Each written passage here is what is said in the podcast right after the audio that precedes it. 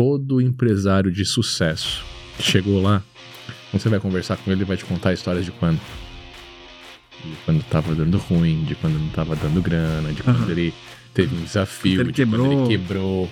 Por quê? Porque são essas experiências que você vai lembrar.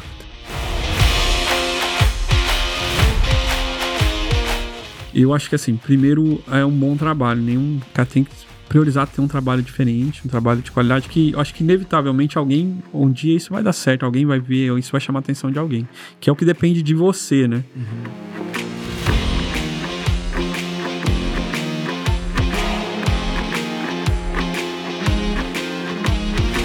Saudações, senhores! Estamos começando mais um episódio do Up Inside Cast. Hoje sem o Cauê aqui, nos abandonou, foi namorar lá no Rio Grande do Sul, mas com um convidado mais que especial. O Dani tá aqui com a gente hoje. Nosso Feliz brother. demais, cara, tá aqui com vocês. Já acompanho há algum tempo, né? E O João, meu brother também, já fez vários trabalhos juntos, né, João? Vários. E tamo aí pra abrir essa caixa preta aí. Show de bola, irmão. Seja bem-vindo. Valeu, brother. Vamos pra João. cima.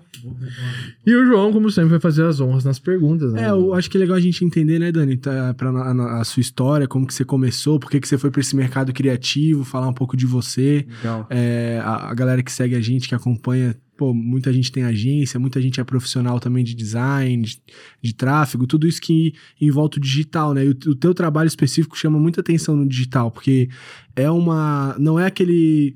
Hoje em dia a gente vê muito aquelas artes. é, que é um padrãozinho pronto, sabe? Já tem um negocinho, tu não, tu já chega com uma pegada diferente, né?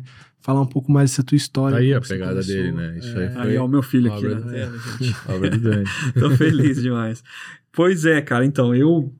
E é legal falar sobre isso porque eu passei minha carreira, eu, eu tive tanto um, um tempo como agência e como criativo, o, o freelancer, aquele cara que. Sim. O agência, né? Uhum. Enfim, comecei, cara, a. a tenho mais de 40 aqui, né? Então, eu comecei como, como designer, fazendo né, faculdade de, de design. Claro, desde criança eu era o cara.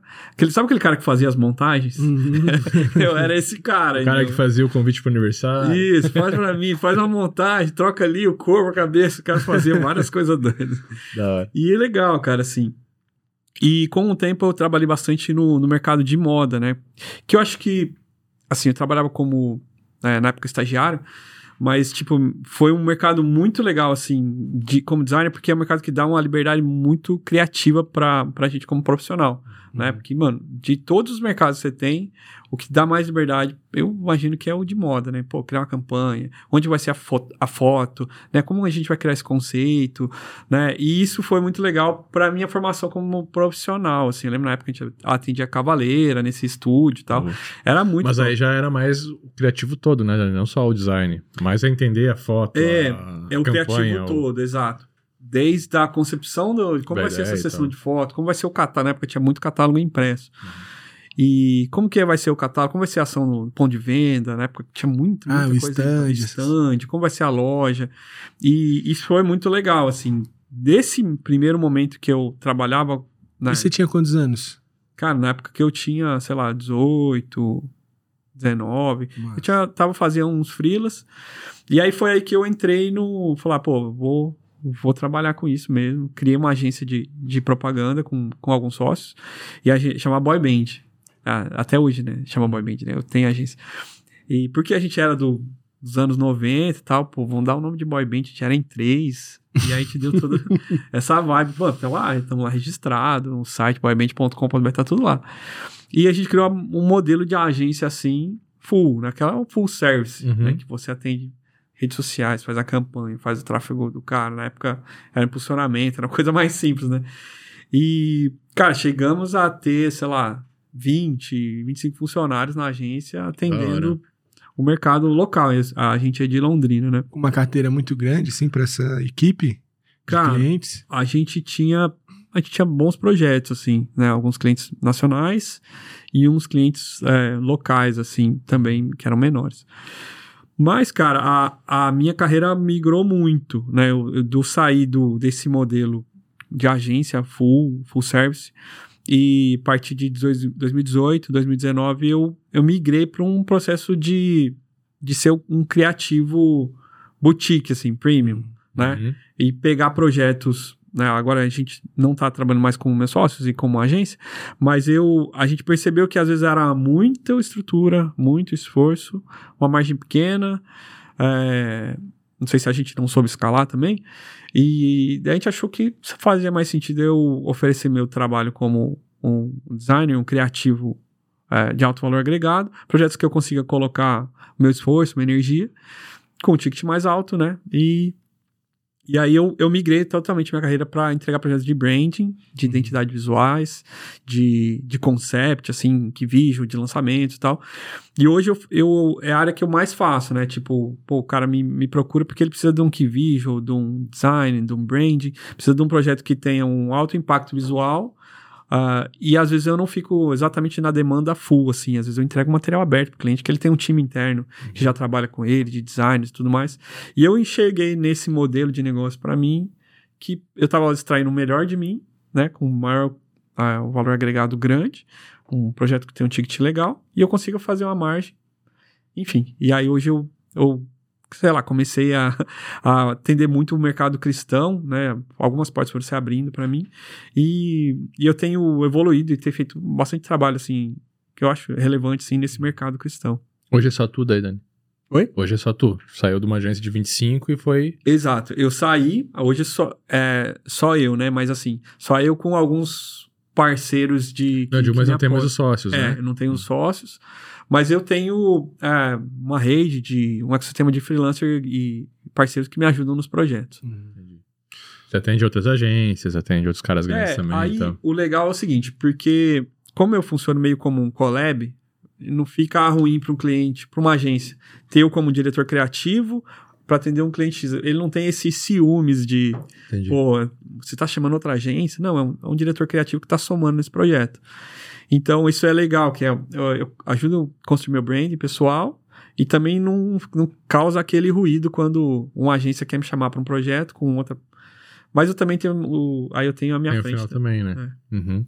Isso é bem legal. Mas teve até um projeto seu que foi pra Times, que estava lá esses dias, né? Que você postou também, ficou bem legal. Pois é, a gen- é uma empresa brasileira, que é a, a Double Global, e eles inauguraram, né, o, inauguraram lá na Times, aí eles falaram, ah, vamos fazer uma ação para chamar atenção. Aí eles compraram dois painéis muito legais lá e me convidaram para fazer a, a identidade, o branding lá do, do projeto. Foi muito, muito legal, assim. Foi uma prim... é, eu acho que é o sonho de consumo do, do designer, né? Parecendo a Times Square. né? Ah, apareceu É na Times né? Square. Fez o trabalho na Times Square.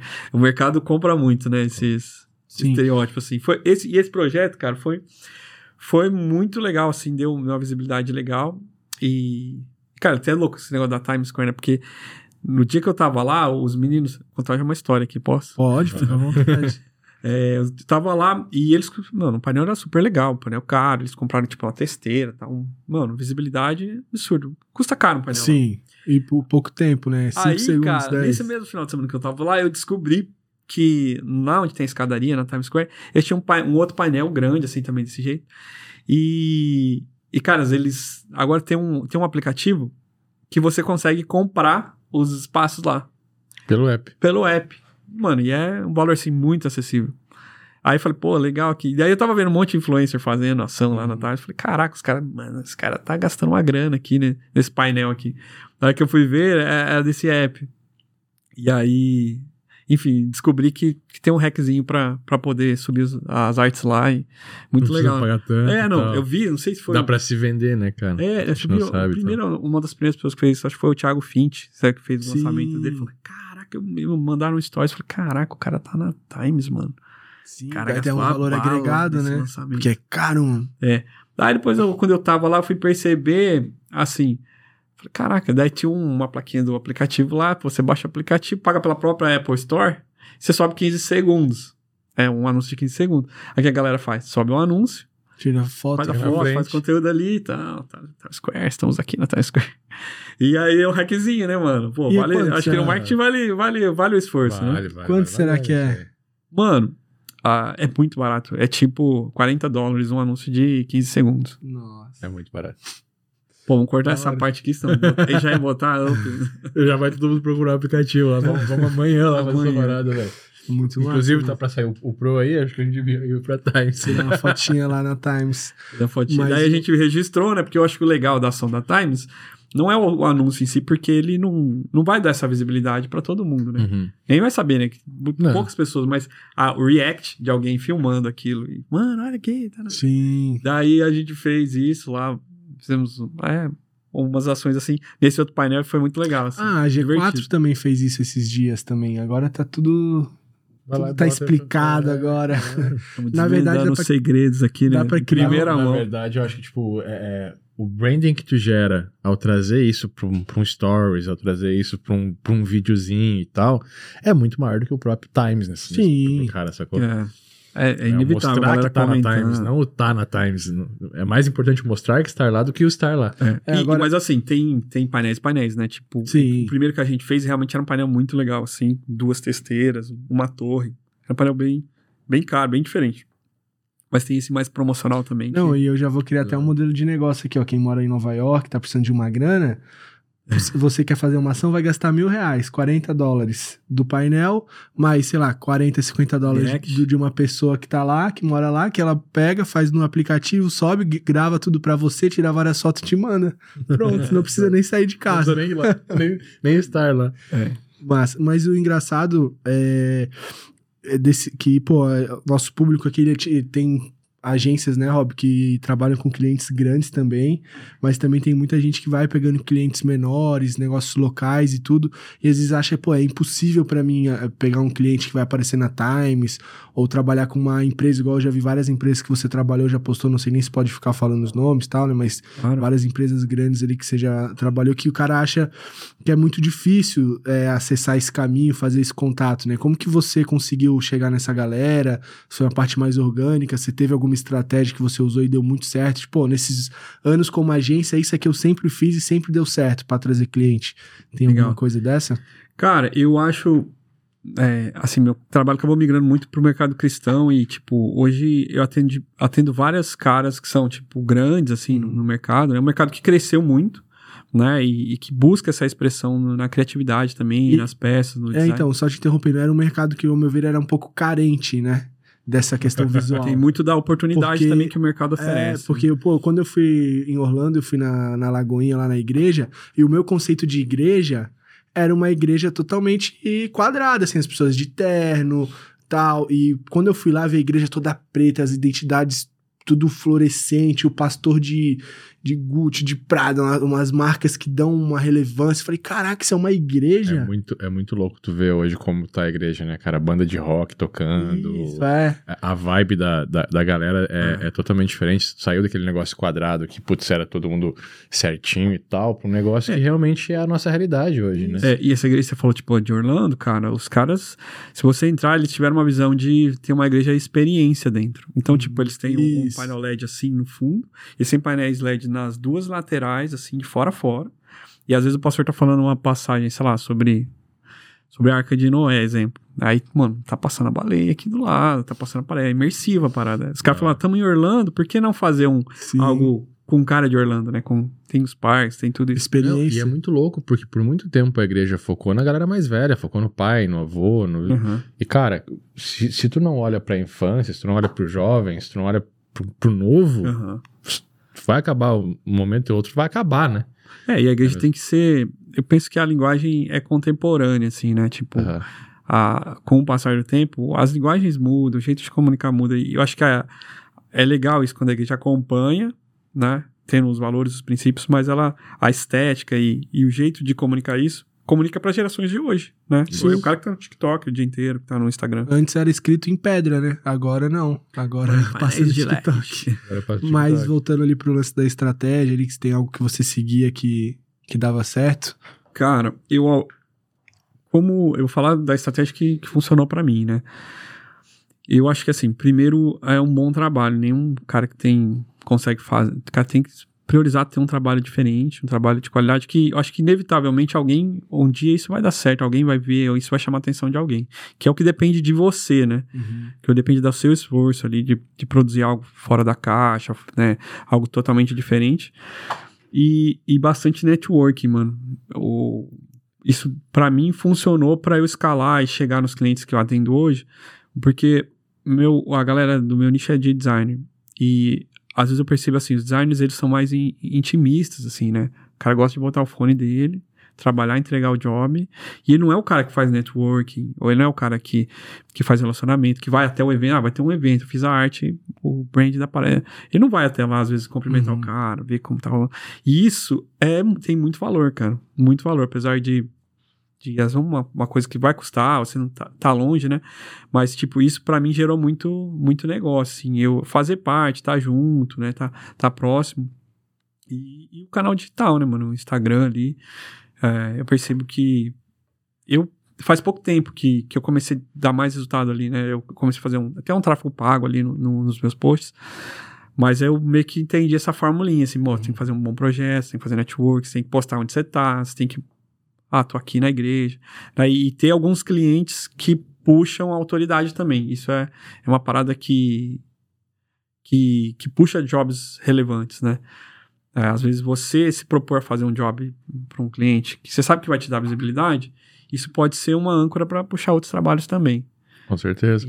Mas o próprio fato de tu falar de, tipo, de, de tu estar no evento, ah, fiz a logo, fiz o branding, fiz o, fiz o lançamento daquele evento e eu tô lá, eventualmente só no ponto de você tá lá e, e, e cumprimentar o teu cliente, o teu cliente vai falar, ó, esse aqui que fez. E aí você já fecha dois ou três projetos ali, sem fazer já força nenhuma, muito né? isso aí, cara. Porque o cara falou, não, você tem que falar com ele, porque a sua igreja tá feia. tem que chamar ele pra poder fazer o projeto e tal. Daí, mano, rola demais isso. Networking. é, comunicar bem, assim. Eu acho que a gente tá numa, numa fase que a galera que funciona no- nos meios digitais é a galera que se comunica bem. Uhum. Sabe falar, sabe vender o projeto, sabe explicar o que tá fazendo. Pô, isso aqui eu tô fazendo um projeto que é num ecossistema. Fala, entender um pouco de negócio, né? O Robson sabe mais do que, do que a gente aqui. O designer que às vezes ele fica a par disso, ele tá num limite ali, tá numa layer de, ah, esse é o cara que vai me entregar umas artes aqui. Uhum. Mas o cara que fala de negócio, fala do seu business, pô, por que você não faz isso, faz aquilo?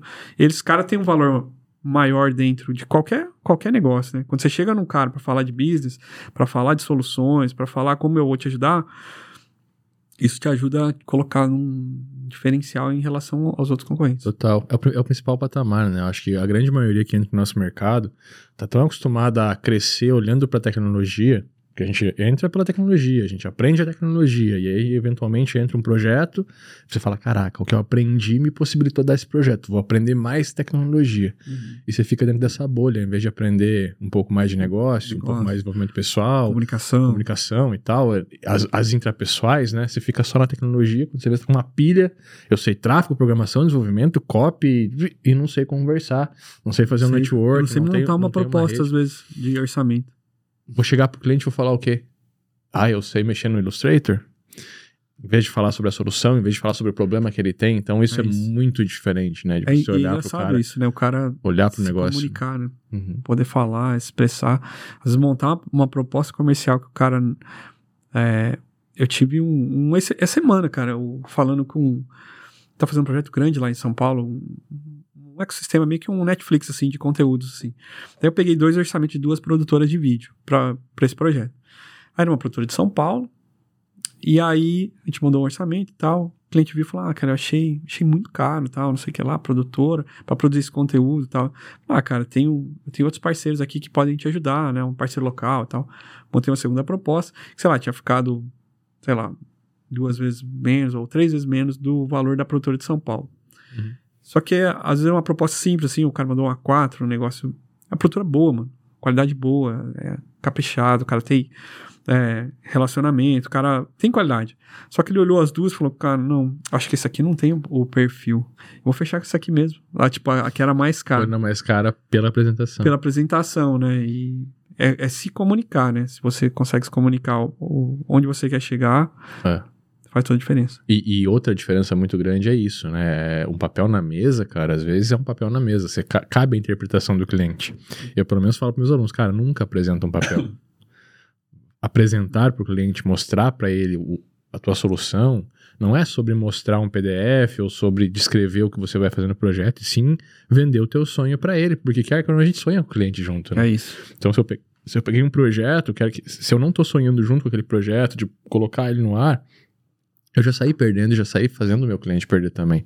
E como é que você vai externar esse teu sonho perante aquele projeto se não for cara a cara com o teu cliente, olhando no olho dele?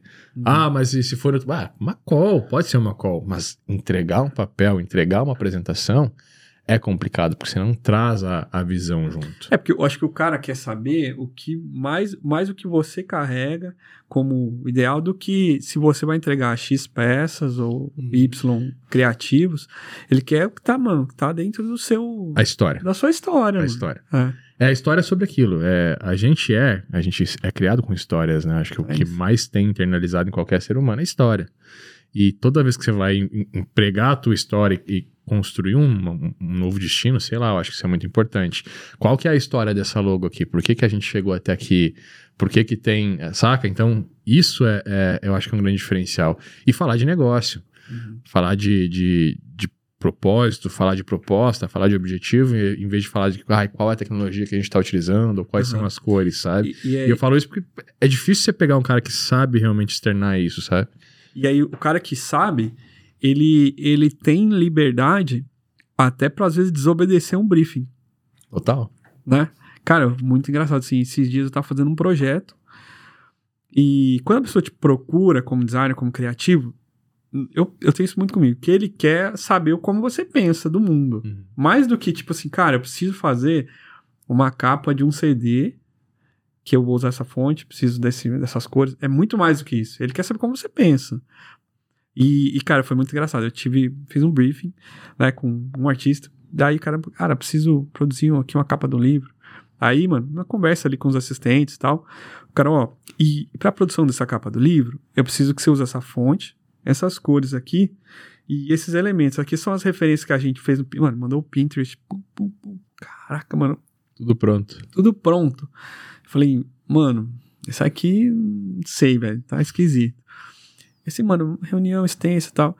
Aí eu sei que. O, foi engraçado esse caso, porque eu fui apresentar o projeto pra ela, e aí eu não usei nada do que eles mandaram, assim, nada.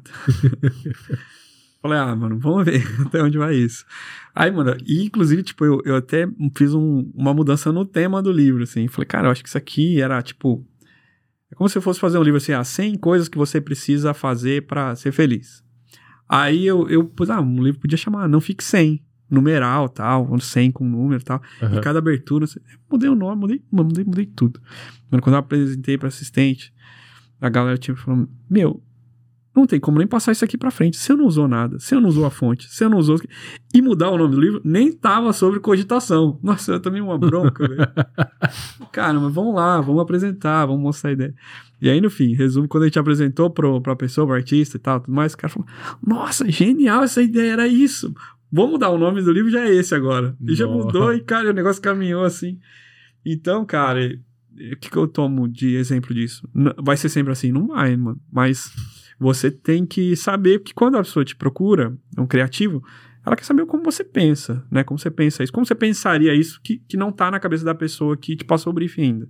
Se tivesse tudo muito certinho, talvez ela já ter feito, né? Tipo, não é uma- um trampo de execução simplesmente mecânico, mas é um trampo intelectual, né? De pensar, de sonhar, de liberdade criativa, né? E tem muita gente que bota essas inteligências artificiais aí como vai acabar com o mercado e tal. Nesse sentido, Que cara, doideira, né, o que que tu acha disso? Não, Eu acho animal, mano. Eu já tô usando um monte. É, Cara, o Photoshop tá com uma ferramenta absurda lá. Absurda. Fazendo os criativos de, de artista, de música e tal. Tem tipo aquela foto, o cara tava cropado, cantando assim, só, só o rosto. Mano, eu expandi assim, você complete image, você dá o comando. Cara, ele criou a foto inteira, cara. Absurda, com luz, sombra, completou a roupa.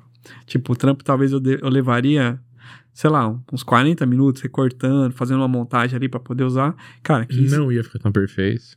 então ficava perfeito. Mas, mano, em 15 segundos ele me deu a foto completa do cara, que ele inventou, criou, não sei da onde ele tirou. Vocês têm um chinês lá criando. Não, eu senti isso agora no Elementor, velho. O Elementor tá com a IA interno. E aí você joga a imagem no site, manda completar, ou manda cropar. E o completar é isso que ele falou. Se a foto estiver cortando aqui, a IA desenha o resto do rosto. Cabelo, roupa. É, é- ele- ela inventa e manda, manda ver, entendeu? É, mas, mas Tipo, ah, tinha uma foto com um copo de leite, tem um, tem um exemplo lá, e o, o Elementor faz o exemplo já pra te poder aprender a usar, saca? Uhum. Aí ele fala assim, dá instrução, mande a IA botar mais um copo de leite no, na imagem. Aí você manda, bote, bote mais um copo de leite. Ela bota um copo de leite do lado da imagem, assim, faz a sombra e tal, parece que a foto foi tirada com dois copos de leite. mas, É muito legal, cara. mas Muito então vocês não legal. É, eu- sentem que isso pode é, prejudicar o mercado, atrapalhar, perder profissão, perder espaço? Porque eu, eu vejo que tem muita gente até pra vender alguma coisa, alguma solução, que bota medo na galera, né? Aham. Ah, cara, eu, eu, eu pre- prefiro ver pelo lado bom, assim, o tanto que ela pode agilizar meu tempo.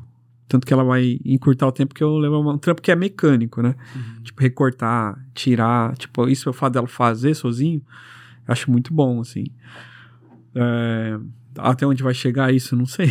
Não sei se você vai digitar é, fazer uma logo para Up Inside com. Não sei se ele vai chegar nesse nível, né? Hum. Não tem como, cara, não tem como. Isso aí é. é- eu acho que é muito, muito azarão, assim, da galera olhar e achar que, o- que, a, que a IA vai substituir o profissional. Não, ela é uma ferramenta O para que eu acho que ela, saca? é, o que ela substitui é o profissional mediano ou o cara que só tá focado em, Mas nem esse, em Dani. braço. Nem esse. Porque se você for pensar hoje, cara, gestão de tráfego é um negócio fácil, é um negócio que qualquer um pode fazer.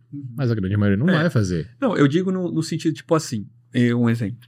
Ou às vezes você tem um cara lá que, um copywriter, é um cara fica escrevendo legenda de post. Mano, tem vários amigos meus de agência que falam, ah, mano, eu, eu parei de pedir a- as legendas aqui do cara que tava muito normal. Eu venho aqui, ó, escrever Ah, total. legenda para... Assim, copia, 10 cola, variações dessa mesma legenda. É. Pô, ver qual que se encaixa Escreva melhor. uma página de vendas para. Pô, no chat GPT escreve umas paradas absurdas, assim, cara. Então... Mas, mas assim, o que ele não substitui? Uma ideia genial, uma ideia criativa, um insight que a pessoa teve que não é muito óbvio, né? Um, Aquela uma headline do- que o cara copy. fala, caraca, É. que caminho o cara seguiu. Aquela cópia do lançamento de 7 dias, não é ela que vai escrever. Não é ela que vai escrever. o vídeo de vendas. Então, acho que é, é- é bem isso. Esse trabalho que você falou, esse, esse trabalho máquina, que é, ah, escreva 10, vamos escrever 10 headline de anúncio. Puta, muito- a IA vai substituir. Mas mesmo assim, o cara que vai dar esse comando, ele tem que conhecer o que é uma É isso, headline. porque depende dos inputs, né? Quais são os elementos, é. Então, tipo, vai ter que ser um copy pra dar esse comando. E por mais que eu não seja um copy e dê um comando, um copy bom vai dar um. Vai, vai extrair 10 headlines muito melhor que eu vou extrair ali, entendeu? Ou ah, tu que é design, por exemplo, que tem a, a parte criativa, que tem o branding por trás, tu vai conseguir extrair imagem, eh, visual, campanha, impacto muito mais do que o cara que não é. É isso. Vai pegar um cara de UI, velho, como é que você vai competir se eu não tenho UI? Como é que eu vou entender da, daquela interface como esse cara entende? Ou UX? Pior ainda, não tem como a IA substituir um UX. É, o, o que eu vi, no, Mas eu o vi um outro podcast do Walter Long que falou que a gente tá numa nova fase que a gente foi forçado a ser muito braçal, né, e mecânico nas coisas, né, tipo montar as coisas, e agora a gente tá sendo mais imaginativo e esse trabalho de esforço fica com as máquinas, né, a máquina que faz o trabalho, o braçal, você só tem que ser um profissional, acho que da agora pra frente, cada vez mais criativo, mais inteligente, né, Estratégico, mais, vivência, mais estratégico, para deixar que essa parte de execução cada vez mais é, fique com as máquinas e você seja o cara mais criativo, né? O que não inclui o programador, infelizmente, né? Porque o programador vai ser sempre o cara que programa pra máquina. É o cara da, não tem como. da lógica. É, né? até teve os caras que falam, não, agora a IA vai, pro- vai programar também, é só você pedir. Mas não sai, não, não tem como uma máquina idealizar um. Não tem como a gente idealizar um projeto pra pedir pra máquina escrever. Sacou? Sim. É muito complicado. Mas ela. Então ela... tem muita coisa que não vai, não vai entrar, velho. E eu, eu realmente acho que o, a, a IA ela vai acabar sendo uma, uma ferramenta para profissionais usarem nos seus, É isso. nos seus, nos seus empregos de função, sabe? Aí, a partir do momento É. que tudo tiver cara de IA, o que é diferente vai sobressair. Vai sobressair. Esse aqui tá com muito cara de inteligência artificial. Pô, então, esse aqui é mais humano, parece que alguém... Aí já vai ser um diferente. Cara, é o que aconteceu com a programação. Quando eu comecei a programar, tá lá em 2006, né? Não revelando a idade, mas todo mundo sabe que eu já sou velho. Ah, a gente programava sistema porque não existia sistema, não existia painel de controle. Então a gente cobrava 3 mil reais, 4 mil reais por um painel. Ah, isso não é nada, cara, é dinheiro pra caramba. Um carro popular na época era 3, 4 mil reais. Sim. Então no dinheiro de hoje a gente tá falando de 80 mil, 60 mil. Quanto que é um carro popular hoje? 60 mil? 70?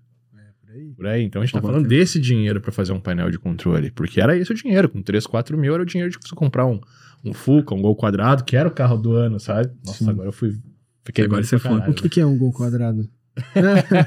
Falando no que é um Fusca, né? falando no Fusca, vocês viram ah, o, A o, Kombi? O, filme da Kombi, dos 70 anos da Puta, não vi ainda, cara. Ficou legal, vai vir bonita, uma né? mistura da. Ah, o filme, você viu? Não, viu? vi, Não vi ainda. Esse era um filme bem legal. É, não, Eles- vi só a Kombi, assim. Com... É, ficou muito fera. O filme da UMAP, assim. Da hora. Aí, mano, mas você fala isso aqui, voltando. não vi, me- já me dá um negócio, cara, porque eu sou das antigas também, Aham. cara, e eu tava filosofando, falei, caraca, mano, os caras devem ter gastado nesse filme da Kombi novo, um, sei lá, 10 milhões, uma grana. E o mercado digital, ele, ele é muito, tipo, o Instagram, né, as pessoas comunicam de uma maneira muito diferente, assim, né? Sim. Aí, tipo, pô, eu sou fã da UMAP, mano, a agência, eu sou velho de agência, né, mano, pô, Hum. cara, a agência faz uns filmes geniais ali, e você vê, sei lá, você entra no Instagram da UMAP, sei lá, tem 40 mil seguidores, assim, sei lá, 48. Eu falei, mano, o mundo mudou, cara. É. Os caras estão fazendo um filme conceito, né? Os caras são especialistas em comunicação, fazem filmes maravilhosos. Mas o jeito de se comunicar mudou muito, né, cara? Você vê, tipo, sei lá, no dia que eu vi eles lançaram o filme da, da Kombi, lá tinha, sei lá, tantas mil curtidas. Aí no mesmo dia eu abri o Instagram da Virgínia, vi o último post dela, falei, cara, um milhão e meio de. Faz 10 minutos que a menina postou. Que doideira, né, cara? E tem gente que não acompanha, né, velho? É, não, assim, é, de, de- maneira nenhuma eu tô falando que. É, que são desatualizados, porque, mano, é absurdo. O filme é maravilhoso, tudo é, é muito bem pensado, mas quando eu, quando eu mostro pro meu filho o filme, "Ah, olha esse filme da, da Kombi, da Elis Regina, ele olha. Já volta pra aquele tava tipo. Esse cara, Deus, essa, essa cara. criatura aqui, É maravilhoso o filme, filho, olha aqui. Ele já Uhum. tá naquele. já tá naquilo. O, o João não gostou de Matrix. Não, não gostei. Ah, o João ele é old school, né? É, é, o- é New School, né? New school. Old school, Não, mas é. tem que entender assim, eu assisti, eu fui começar a assistir Matrix faz o quê? Seis meses, nunca nem tinha visto. Pra mim, eu olhar e falei, ah, mano... Mas aí, beleza, eu preciso, eu preciso assistir com a cabeça de quando lançou, que foi quando eu nasci, em Claro. 99, né? Eu acho que se eu mudar isso e tentar entender, pô, em 1999 eles Futuro do passado, isso. tipo isso, né? É, É como se tipo, fosse o futuro do. É, No passado, do- a gente- a gente decidiu agora reassistir House. Cara, tá difícil assistir Cara, a primeira temporada. É House. muito ruim a primeira temporada, sabe? Tipo, como foi filmado e tal, é muito ruim. Só que a história é bacana, o que aconteceu em House é da hora, É né? da hora. Pô, cada caso, a gente Cada caso ele resolve. Mas o cinema evoluiu muito durante o House. Então tu pega as primeiras, as primeiras tiragens assim, é muito mal filmado, muito mal feito. E aí vai evoluindo. Mas só pra completar da IA, é, e aí a gente fazia esses painéis por 3 mil e era o preço de um carro popular. Aí veio o WordPress. Vem a, WordPress- demo- a democratização sempre vai vir, mano. É. Faz- E aí o WordPress entrou em WordPress, entrou Joomla, entrou Magento, são vários CMS prontos que você não precisa mais programar o painel. O painel tá pronto. Você vai pensar só no criativo, no conteúdo, no CRU, você vai fazer a parte de otimização, vai fazer as conexões e tal. Então você já trabalha mais pro front, não tanto pro back. Óbvio que a gente continuou fazendo painel, intranet e tal, mas coisas mais personalizadas. E aconteceu, o preço foi lá para cima. Hoje em dia, por exemplo, que eu falo para meus alunos, cara, se você é programador, a mão de obra mais cara que tem que ter na tua agência é essa. Você está trabalhando com personalização, você está construindo uma coisa específica para aquele cliente que não existe no mercado, ou uma solução que é tua, que é única. Por quê? Porque está todo mundo muito igual. Hoje você vai fazer um site, você instala um WordPress, ou você compra um sistema de criador de páginas, e é tudo igual, é tudo quadrado. E aí quando você vai para uma personalização, para um, uma- um painel de controle, uma plataforma EAD, uma plataforma de, de, por exemplo, o Circle. O Circle deu uma inovada. Porra, todo mundo era Facebook, comunidade era Facebook. Aham. Os caras fizeram um sistema de, de comunidade. Então, eu acho que quanto mais a gente constrói padrões, isso levanta o mercado, porque a gente se obriga a melhorar para que a gente possa superar essa nova, É essa nova tendência. A eu acho que vai acontecer isso, vai dar aquela superada, o mercado vai dar aquela, aquela subida. Puta, beleza, o mercado agora é esse, isso é fácil, do mundo Vai, fácil. vai subir a régua. vai subir a régua. O que, que eu tenho que fazer pra estar melhor que isso agora, sacou? Hum. Então os bons, os bons sempre ficam, né, velho? Os bons, os bons E, prevalecem. o, e nessa, pegando essa linha aí de inovação, de coisas novas, é, o que, que vocês acharam dessa nova rede social ali do Instagram? Não dá pra achar muita coisa, né, João? Pelo menos eu, eu olhei hoje pra ela. É, eu entrei ontem, porque eu vi todo mundo entrando e falei, ah, vamos Sim, ver qual que é o, o que eu peguei aqui pra falar uma coisa que eu achei massa foi o tempo que ela demorou pra atingir um milhão de usuários. 25 milhões em duas horas. Não, o Netflix demorou 4 anos e 11 meses, o Airbnb 2 anos, o Twitter demorou 2 anos também, aí vai descendo, né? Tem várias redes sociais. 10, 10 milhões em 7 horas, né? Foi em uma hora, Em um uma milhão hora. em uma hora. Foi 10 milhão em milhões uma em 7 hora e horas. 25 milhões em. Eu não sei. Não sei, Peguei. mas já tava em É que eu li, 25 era tipo eu vi. 10 milhões em 7 horas. Por aí. Do. E quanto tempo demorou as outras redes sociais pra chegar? Mas acho que a Bom, o sacada Instagram aí eles colocaram dois dentro do meses Instagram. também. Acho que isso aí foi, É, foi um hack conexão, absurdo. né? Eu vi um cara que postou Tipo, uma quando foto. ele colocou pra mim lá, você quer puxar o seu, o seu arroba? Você quer Aham. puxar o seu link da minha? Mano, é isso. Acabou, não Pum. precisa pensar. Não, Tá pronto, E né? o- Esse é o pronto é perfil. isso. Que A, a maior sacada pra mim deles foi que até um cara publicou: pronto, agora eu não preciso mais tirar print das minhas frases do Twitter pra postar aqui no Instagram. É só É só já mandar e compartilhar. E é o que mais vai acontecer. Vai ter, vai, vai, eu acho que vai ter um, um, um amadurecimento aí, porque muita gente vai começar só a copiar e colar, né? O mesmo conteúdo nas duas plataformas e tal. É. Acho que isso ainda vai funcionar muito bem. Mas eu- a sacada foi: a gente tem hoje um Twitter sem aquela galera do Twitter. A galera do Twitter é meio. Meio baixo astral, gosta de xingar, é muita política, e polêmica, tal, né? muita É polêmica e tal. No Então, Instagram já é mais politizado, né? mais O politizado. cara pensa umas três é. vezes antes de fazer um post. No Twitter, o cara escreve e depois pensa. Não, e é, e é uma parada mais empresa também, Dani. Eu acho que, tipo, a galera que tá mais empreendendo, a galera que tá mais consciente, que tá no dia a dia e tal. Eu acho que o conteúdo do Instagram é muito mais rico, saca? O Twitter é mais discussão mesmo. Só que é legal pra caralho. A ferramenta do Twitter é legal, eu curto pra caramba. Não, não uso por exemplo, qualquer coisa que tu posta lá, os caras te xingam e tal, né? Geralmente tu vai entrar nesse tipo. Mas a ferramenta, o mecanismo da coisa é muito legal. E agora a gente tem o quê? A gente tem o mecanismo do Twitter com o povo do Instagram. É isso. Essa eu acho que foi a sacada Cara, foda. pra mim, é a, a, a briga do Elon Musk e do Mark Zuckerberg já começou antes do, do ringue lá, né? Que eles marcaram a luta, eles vão lutar mesmo. É, e já começaram já nessa nova rede social. assim. o aquecimento da luta foi Aquecimento essa aí. disputa aí. Aquecimento de milhões. Mas voltando ao Voltando Dani. ao nosso... Voltando ao Dani. Ah, é, ô Dani, uma, tem alguma pergunta ali? Eu fiquei com uma coisa não, na não, cabeça. dar bom. Vai dar bom. Eu, tava, eu queria que tu falasse um pouco dessa diferença do mercado, né, que você puxou o assunto da Kombi, das agências, assim, digamos que são mais tradicionais, mas também são agências inovadoras muito fortes, mas o que, que você vê muito de diferença dessa galera que tá muito no digital, infoprodutos, lançamentos, que são as coisas mais rápidas, assim, do que realmente uma agência que vai montar um filme, vai montar ali uma campanha de verdade, né? Cara, eu acho. né, o mercado tá sempre em constante movimento. O que eu tenho visto agora, que, pelo menos que eu acho que é. Tô falando tipo daqui pra frente, que eu acho que, que é uma tendência. Você tem é, os empreendedores, tipo, o cara que tem empresa, que tem uma agência, que tem uma, sei lá, uma fábrica de bebidas, ou tem uma Uhum. fábrica de. Que esse cara, às vezes ele não tá totalmente no digital, mas ele manja muito de processos, de de etapas, mano, pra ele entregar um iogurte que vai lá na gôndola, ele já sabe o que fazer, né? Imagina alguém que vai começar a fazer uma empresa dessa. E agência também. Aí você tem o mercado dos infoprodutores, que é os caras que manjam muito do digital, sabe vender, sabe os gatilhos certos, já sabem, mano, como fazer os hacks, o, o, o timing dos lançamentos. E tem também os influencers, que é a galera que só produz conteúdo e às vezes não tem é, rentabilidade ou produz, produz conteúdo, você vai falar, caraca, esse cara tem milhões de seguidores. Às vezes o cara não tem um produto pra vender, mas ele tem milhões de seguidores lá, sei lá, abre caixinha. O fato dele gravar um unboxing ali é uma experiência, você gosta de seguir aquela pessoa. O jeito dele mostrar, às vezes, né? É, e, e o mercado de influencer tá louco, né, velho? Tem tipo. é, Se a gente pegar uma base hoje dos, dos 300 maiores influencers aí do Brasil, os caras cobram mais de 30 mil pra fazer um stories, né? É isso.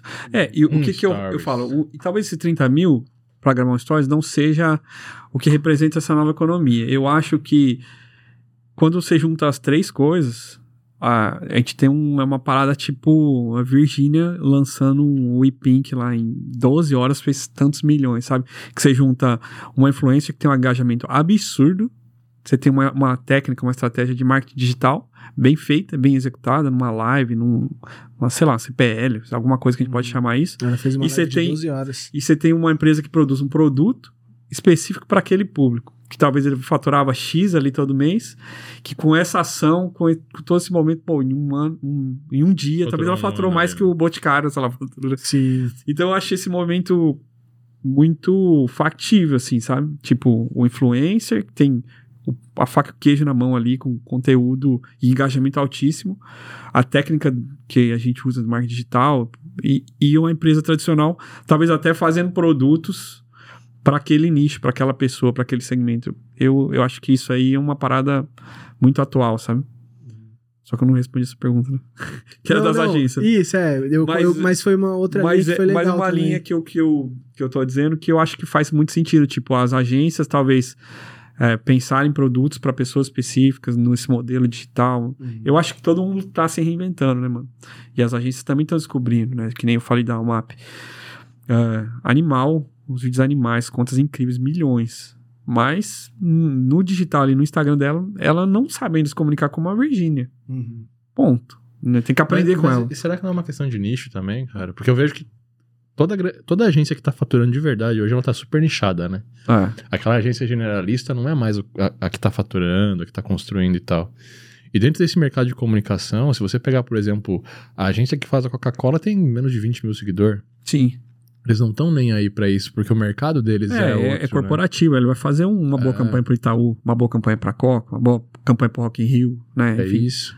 E, e são campanhas de milhões e, puta, meio que foda-se a rede social, porque não é o... Que não é esse é o nosso canal. Não é o canal deles. isso é verdade. É, no meu mercado, por exemplo, eu vejo muito isso. Tipo, não tem nenhum cara que tá no meu mercado que tem um milhão de seguidores. Tá focado nisso. Por quê? Porque pegar agência digital, geralmente o perfil da agência tem dois mil seguidores. Seu cliente não é o cliente, né? Seu cliente é o, é o B2B. É o B2B. E, e- e esse B2B é, tá- tem dois mil seguidores, tem três mil seguidores. Então, os meus 40 mil seguidores é coisa pra caralho pra eles, sabe?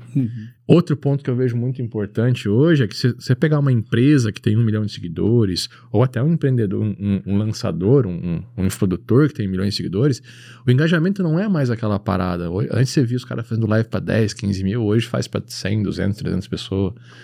Então, eu acho que tá tendo um, um movimento muito grande hoje na construção de comunidade. Na construção de relacionamento, de LTV e tal, prestar, prestando mais atenção nesse cuidado que eu tenho com o meu cliente. Eu hipersegmento, eu hiper, hiper, hiperespecializo a minha entrega para ele e eu construo médio e longo prazo. É o que a gente tá falando no começo, tipo, é, quer queira ou não, você vai ser rotulado pro. nichado ou rotulado pro seu segmento, né?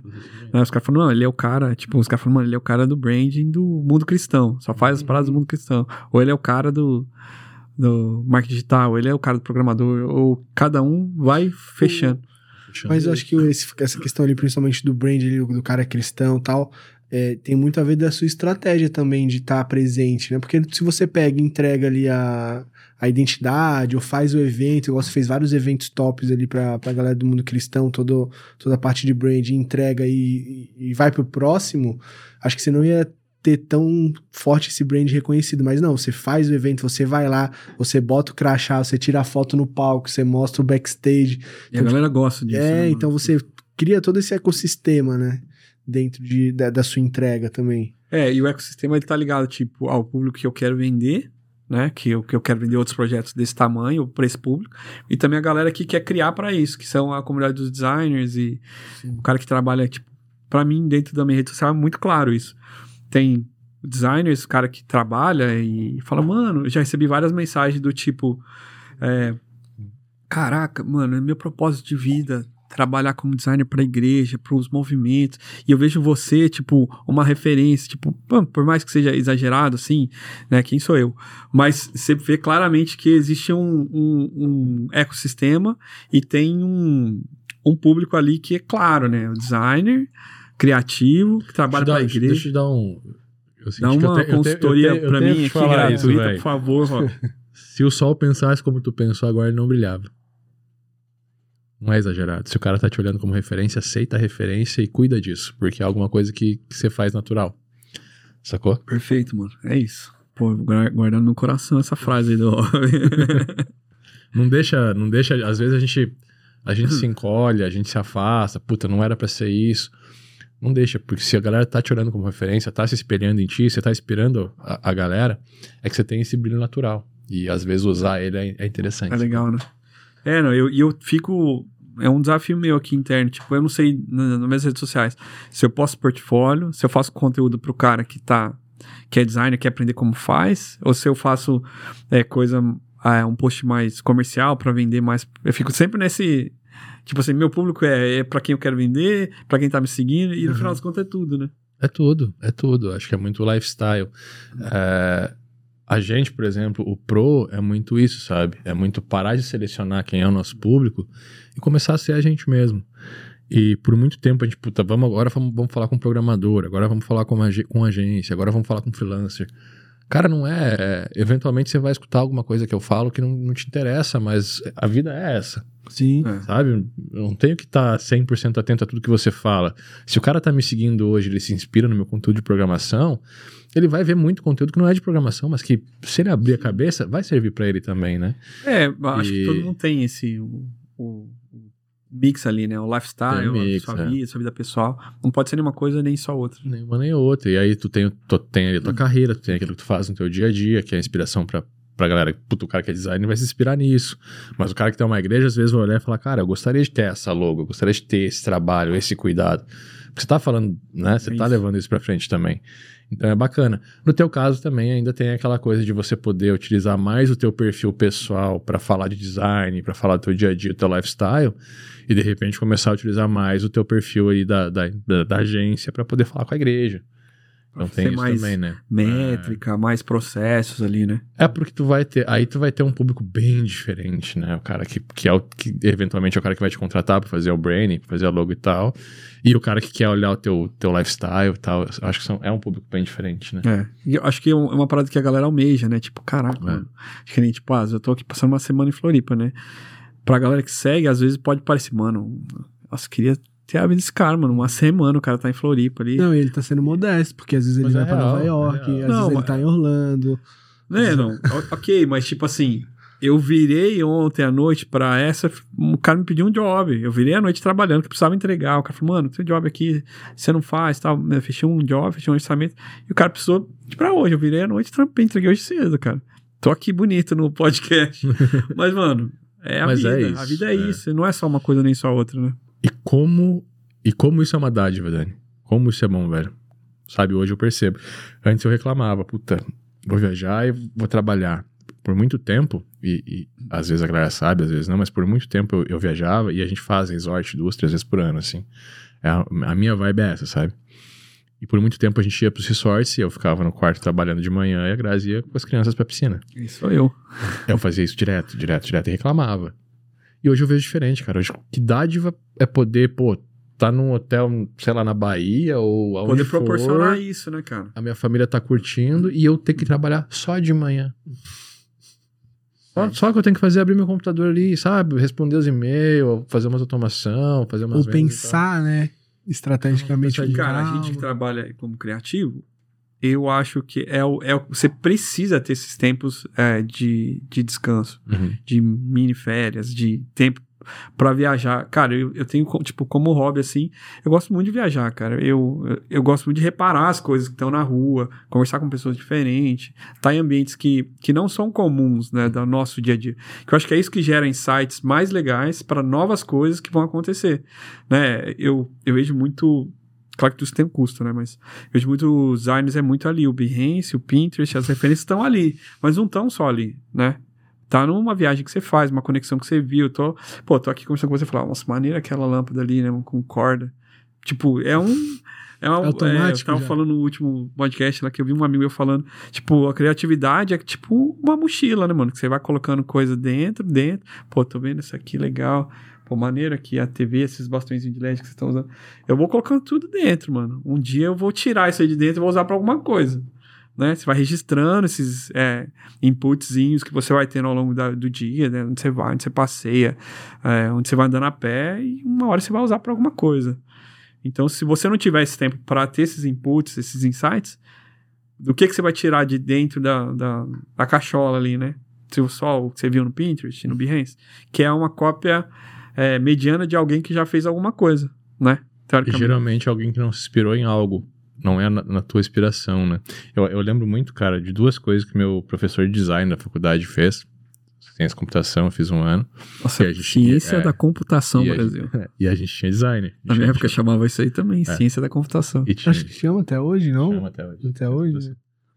né? É, e a faculdade mais. que, que a galera menos se arrepende de ter feito, né? É. Top 1, assim. É porque na tu época- usa de qualquer jeito, tu usa, entendeu? Que ano que você é, o Rob? 86. Eu sou 82, mas eu sou mais. Ó, já vai velho que eu, pô. Mas, tipo, na época, eu falei, não, computação é o Você é futuro. velho, hein, velho? Paz, Brasil! Não, vocês são velhos. Não, é, agora eu fiquei novo. Eu, minha mãe falava, eu cara, negócio de computação, computação é o futuro. Não, é, você não se arrepende, né? É isso. É, mas o futuro é. vai ser os computadores. Ninguém tem a dúvida disso. Ninguém tem. E, e quer queira ou não, o cara que fez ciência da computação lá atrás, ele pode não ganhar dinheiro com ciência da computação. Mas ele ganha dinheiro com tecnologia, né? Então, É isso. acho que é muito louco. E aí tinha duas coisas que o meu professor de design fez que eu nunca vou esquecer. Primeira foi desconstruir as cores, né? Ele entrou na sala, era de noite, que a, a aula, ele falou: Ah, que cor é aquele lá? Ah, azul. Que cor é aquela mochila? Amarela. Que cor é aquele não sei o que lá? É roxo. Aí ele foi lá e deu um tapa na luz, apagou tudo. Que cor que é mesmo? E aí tudo preto, né? Então, foi uma parada que tipo, é Uhum. referência, velho. Tudo é referência. Tudo. na- e é aquela coisa, aquele conceito do nada se cria, tudo se copia, que mais tarde virou, né? Mas na época o conceito era isso: tudo é referência. Da referência. Se você não tem referência, se você não tem modelagem, não tem nada. E aí ele, ele emendou mais uma coisa. E toda referência é da realidade de alguém. É isso. Para você construir qualquer campanha criativa, qualquer marketing tal, você tem que olhar para a pessoa, entender a realidade dela, o que ela enxerga no dia a dia, para que você possa agradar ela. Porque se você apresentar algo que ela nunca viu, ela não vai gostar. Ela tem que. É isso. Com aquilo que ela Cara, vive, ela vai ter uma referência. Cara, que eu ela uso muito essa técnica aí de você ambientar a pessoa pra É. algo, né? Isso. Quando você vai fazer uma apresentação de brand, de às vezes você vai. Entender o ambiente dela também. É, ou às vezes você vai propor algo que é muito fora do, do que ela. Sei lá, vou citar um exemplo aqui. Você vai fazer um projeto de naming pra pessoa. E às vezes você tem uma- um nome meio esquisito pra mostrar pra ela, mas tipo. Você sabe que vai, ser, vai ter uma rejeição. Mas é antes disso você vai colocando, ó, essa marca usou esse nome aqui, ou essa marca usou isso. Olha que legal essa marca grande que tem um nome esquisito. Olha que legal essa marca grande. Pô, a hora que ela vai ver o seu, ela fala, pô, eu quero ter um nome esquisito daquela marca grande.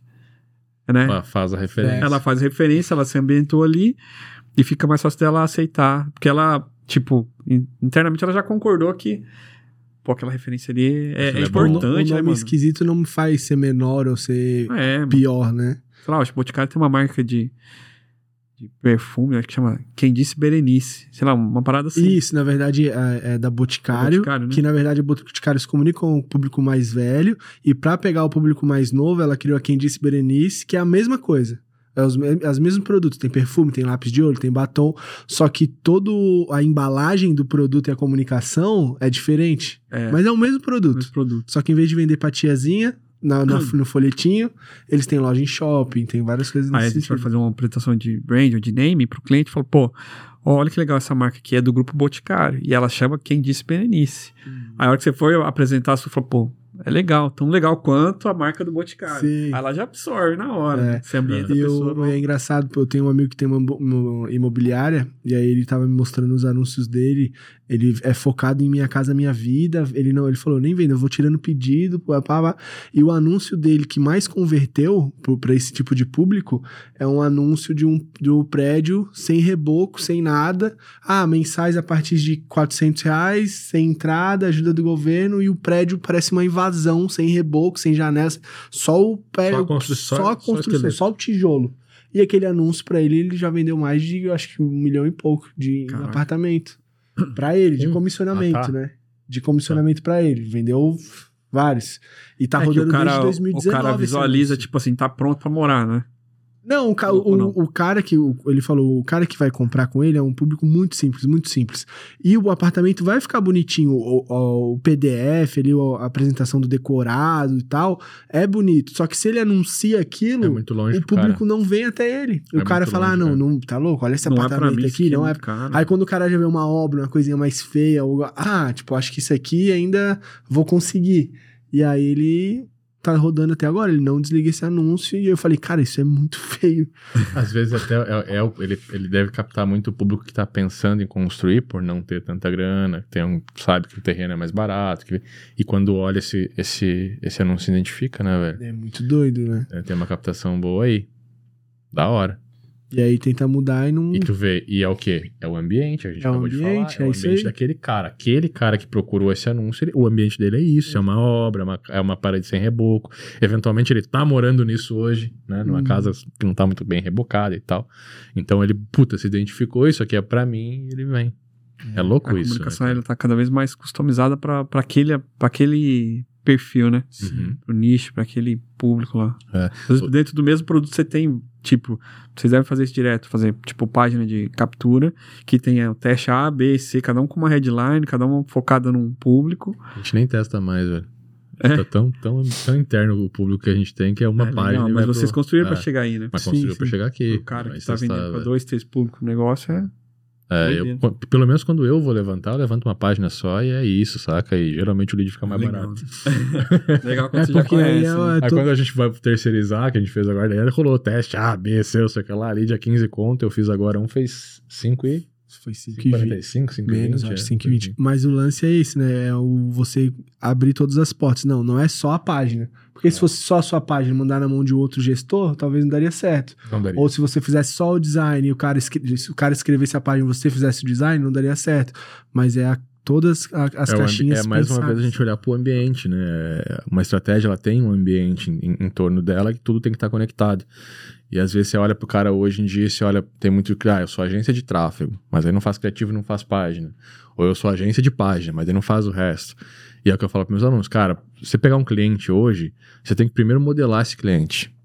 Então, puta, entra no site dele, vê, entende quem são os concorrentes, entende quem são as referências de mercado, quais são os tipos de produto, tipo de anúncio que está fazendo, qual, pega 10 clientes do mesmo, pega 10 empresas do mesmo segmento, faz uma tabelinha e vê o que todo mundo está fazendo, o que eles têm de em comum, o que que eventualmente um está fazendo e o outro não, e que você vê que é uma estratégia boa, entende, modela, constrói em cima disso. Porque quando você for montar a estratégia de tráfego, o design, o branding, as páginas, você vai construir em cima desse, desse, dessa- desse conceito, né? Esse conceito, esse conceito, dentro do conceito. O universo Ah. carrega uma identidade, assim, o universo da- das marcas, dos nichos, carrega uma estética, tem um meio com caminho, né? Uhum. Você vê pela, no gôndola do supermercado, né? Você vai pegar molho de tomate, mano, essa, é tudo muito parecido as embalagens. Parecido, é. O mercado se comunica dessa forma. Até pra você propor algo diferente, né? Você tem que entender como funciona. Ah, não. Eu vou intencionalmente ser diferente pra ser a marca. A gente, a gente foi pra São Paulo agora, cara, você ver como é, como é doido isso. E eu passei na frente de uma loja e falei, ó, mini calzone. Aí eu olhei pra frente, olhei de novo, não era o mini calzone, mas a logo igual, a mesma fonte, as mesmas cores e tal. Então, quer dizer, o, o tanto que a gente tá vendo reflexo, se tu pegar, por mais diferente que seja o McDonald's, do BK, do, do, do Bob's, se tu olhar pros três, tu sabe que é a mesma coisa. Por quê? Existe uma identidade visual ali que conecta todos eles. Um Ele- se a- modelou o no tom não é tão, tipo, não é tão sofisticado, mas ele é mais divertido, tem umas cores fortes, né? Você vê que tem uma, uma tipografia mais, mais bold, né? Muito Você bom. sabe o que que é? Puta, é difícil alguém que não conheça hoje. O cara conhece só o Mac e não conhece o BK. Aham. Mas o cara do interior vir pra cidade e olhar pra marca do BK, ele sabe que é um tipo de Mac. Existe essa E, e- identificação. e é o né? lance do branding que é não só a embalagem, não só, mas o sabor também, né, mano? Sabor, o é produto. crazy isso aí. Ah. Eu tava vendo o teste do, acho que foi o Thiago Fonseca que fez. Ele pôs três lanches assim. Aí o cara comeu, tipo, não tinha embalagem. Daí ele experimentou e falou: Qual que é o McDonald's? É esse.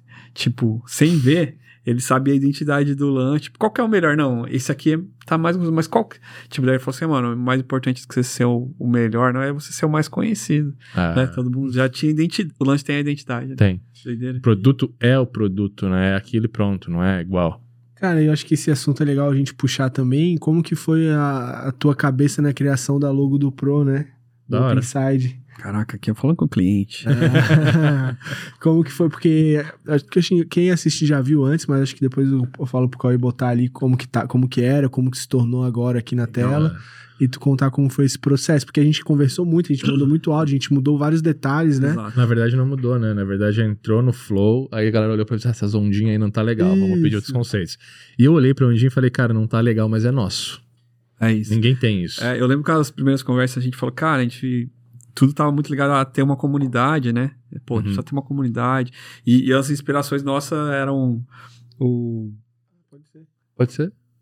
Eles vão mandar. Ele vai botar a logo lá, né? Caraca, agora Vou o cliente vai confrontar o é que designer aqui. Brasil. Eu lembro que a gente falou sobre ter a comunidade, né? Tipo assim, ah, a gente não tá fazendo uma logo ah, de um produto, mas é uma logo de um, de um movimento, de uma comunidade e tal. Então a gente foi. As inspirações foram, ah, pô, tem um Fzinho do, do Facebook, tem, né, o, LinkedIn, tu- Twitter, tudo era uma letra. tudo Lembro que tinha uma letra, mas era, tinha uma personalidade. Aí foi, a gente foi evoluindo até chegar no, no usinho do, do do. Up, do Up Inside, né? A gente fez a ideia do movimento. Enfim, a gente não criou uma logo que parecesse uma bandeira, né? Que tivesse essa coisa do flow, assim. Fomos, fomos seguindo, ajustando até... Até chegar isso aí. e vocês gostaram? Total, Não, nossa, agora eu... A pergunta Não, agora é, é ela, velho. A gente tá usando em tudo já. Massa. Já tá começando a Pô, usar em eu tudo. vou cobrar aqui o meu, meus moletons depois, viu, João? Temos que mandar fazer. A gente vai mandar fazer moletom, camiseta, pulseira, tudo em cima da, da nova logo, Pô, velho. é muito legal. Assim, mais do que o símbolo, né, cara? Mais É. do que a logo, o movimento e vocês entenderem que existe um ecossistema que, que precisa de alguém para levantar essa bandeira, né? Do, da programação, Uhum. do design, de- desse, desse universo criativo e, e de execução. É legal vocês representarem o movimento, né? Isso É. acho eu que acho, o que, eu acho que que- o mercado inteiro, cara, ele representa muito a, a- Quando eu olho pro mercado, eu olho muita gente falando: ah, você tem que sair da operação, você tem que ser o cara do financeiro e do comercial, e você tem que estar à frente das ideias e tal. Mas a operação é tão importante, velho. Ninguém olha pra operação como com processo, com entrega, com É isso. qualidade, com alta performance. E, e para mim, por exemplo, para você construir um negócio hoje, eu acho que a última, a última coisa que você vai tirar da sua mão é a operação. O financeiro é fácil tirar. Qual é a magia do financeiro? Tudo bem, é, o financeiro é o coração da empresa, é o, é o teu lucro, é o teu custo e tal. Mas qual que é a magia? do- Porque nem conversa com o cliente. A única conversa que você tem com o cliente no financeiro é, ô, você não pagou. É, às vezes não é nem com o cliente, é um financeiro conversando com outro financeiro. É. e um financeiro com financeiro. Então você não tem magia ali. No comercial tem. Pô, tem a parte de venda, tem a parte de envolvimento e tal. Mas é uma relação de curto prazo. Botei pra dentro e acabou. É isso. Né? Aí lá dentro você tem a operação. O que é a operação pra mim? A operação é o cara que desenvolve, é o cara que constrói, é o cara que planeja, é o cara que pensa na estratégia, que vive o sonho junto com o cliente. Que ele E tá você- mais ali para onde, pra onde aquilo vai apontar, Pra né? onde Pra onde- vai e tal. Ah, e o CS? O CS tá na operação também, porque ele tem que estar junto no processo, conectado com o projeto em si, para entender quais são as expectativas, para poder fazer esse alinhamento, para poder construir a longo prazo com o cliente. Então, o que eu falo para meus alunos, cara, a última coisa que você tem que tirar da sua mão é a operação.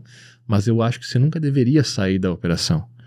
Ah, eu não executo. Beleza, mas senta junto, cria junto, constrói junto, sonha junto. Porque esse esse cara que sabe sonhar junto com o cliente é o cara que nunca vai perder os melhores clientes. É isso. E o, cara, e o cliente, quando ele percebe que você tá distante, também ele, ele tem essa percepção, tipo, negativa, né? Falou, já tive alguns clientes que o cara falou, mano, mas isso não foi você que fez, né? Nossa, é pior que o pior feedback, né, cara? É. Quando eu tinha a agência, o cara falou, não, é, é nosso time e tal. Aí você tem que falar, pô, isso é um sinal que você tava longe da operação, né? Tava longe da Que você não operação. tava fazendo. E é o, lance- é o mesmo exemplo do BK ali, do Mac. O cara pode estar de olho fechado, ele vai bater o olho, ele vai saber que não é você, né? Porque você, querendo ou não, você tem a sua identidade muito forte própria, né? É isso. É, e, e, e a entrega tá muito envolvida. Se você pensar, tu falou do BK, é um ótimo exemplo. Ah, tá, mas o BK não é o, o chefe que bota a mão, não. Pra, pra entregar o produto, não, mas pra construir foi ele. É isso. Sacou? Então, e, essa e- e construção como, é muito e como que é? Agora eu vou fazer a pergunta pro, pro Rob Não, aqui. O- não, porque isso veio, ele falou, veio muito forte. Pô, o no Mac, o, é, o cara que fez o Mac ser o Mac não foi ele que fez o produto. O cara que fez o BK ser o BK não foi ele que fez o produto. O cara que fez a KFC ser a KFC não foi ele que fez o produto. Todo mundo que estava relacionado a isso estava no produto. O velhinho do KFC, os irmãos lá do McDonald's, A o Nike, cara. do- A Nike foi construída pelo dono da Nike. Doideira. Se for pensar, a- o processo de, de criação da Nike, do, do zero, até eles conseguirem fechar com o Michael Jordan, que foi o que explodiu a Nike no mundo. Vocês assistiram o filme? Sim. Sim. Legal, né? É o dono da Nike, né, cara? É ele que tá ali no dia a dia, no processo, escutando tudo, fazendo tudo. Doideira, né, mano? É muito doido, cara. E é a Nike. Aí você fala, cara, o cara vai sair da operação? Ele não tava operando, mas ele tava dentro da Não, operação ô, no dia a Rob, dia com os e caras. eu O vou mais fazer uma, difícil é posso fazer uma pessoas, pergunta pra você aqui agora. Tipo, uma coisa, ou, por exemplo, o cara opera, tá na operação do, do lanche lá, BK. Tem todo uma, um processo ali, pô, é o, é o pão, é, o, o molho é esse. Tipo, pro cara produzir um hambúrguer, ele segue uma linha de 20 processo. segundos, né? Em 20 Segundos. segundos ele segue aquele, aquela receita, ele tem o lanche perfeito igual a todos. E como é replicar isso para uma escala de branding ou de design? Você ter um, um profissional que está com você, mas que vai te entregar um- uma parada no mesmo padrão que você criativo. Cara, o que eu, o que eu, o que eu sempre implemento dentro da, mentor, dentro da, nossa, da nossa agência, dentro da mentoria também, é o que eu chamo de processo estruturado PME. Então, todo o processo para que ele funcione, para que ele realmente te entregue isso, essa possibilidade de o cara executar igual, o João fez agora. Eu, eu implementei um processo, ele olhou para o processo e fez igual. Não precisa, a gente não precisa nem Não conversar. precisa muito. conversar. Legal. Por que não precisa conversar? Porque, primeiro, esse processo ele tem que ser previsível. Tu tem que saber quais são as etapas, os tempos de execução, qual é o resultado previ- previsto em cada uma dessas etapas, quanto tempo mais ou menos tu vai demorar, como que tu encontra cada coisa dentro desse processo, essa, padroniza- essa padronização que tu executa para encontrar lá dentro o que, que é. Então, esse- essa previsibilidade é importante, é o primeiro pilar. Então, PMME, eh, PME. O segundo é mensurável. Então, puta, deu certo, funcionou, não funcionou, deu erro, eu consigo ver, eu consigo executar de novo. Aí a gente começa a usar uma ferramenta, né? Esses processos mensuráveis você tem que ter lá, sei lá, a gente usa o Todoist muito, que é o mais simples possível. Tornar simples é importante também. A galera vai Uhum. pro Monday, vai pro Trello e tal, só que não é tão simples assim. O Todoist é mais simples, é um checklist. Mas pode ser um checklist também no Google, né?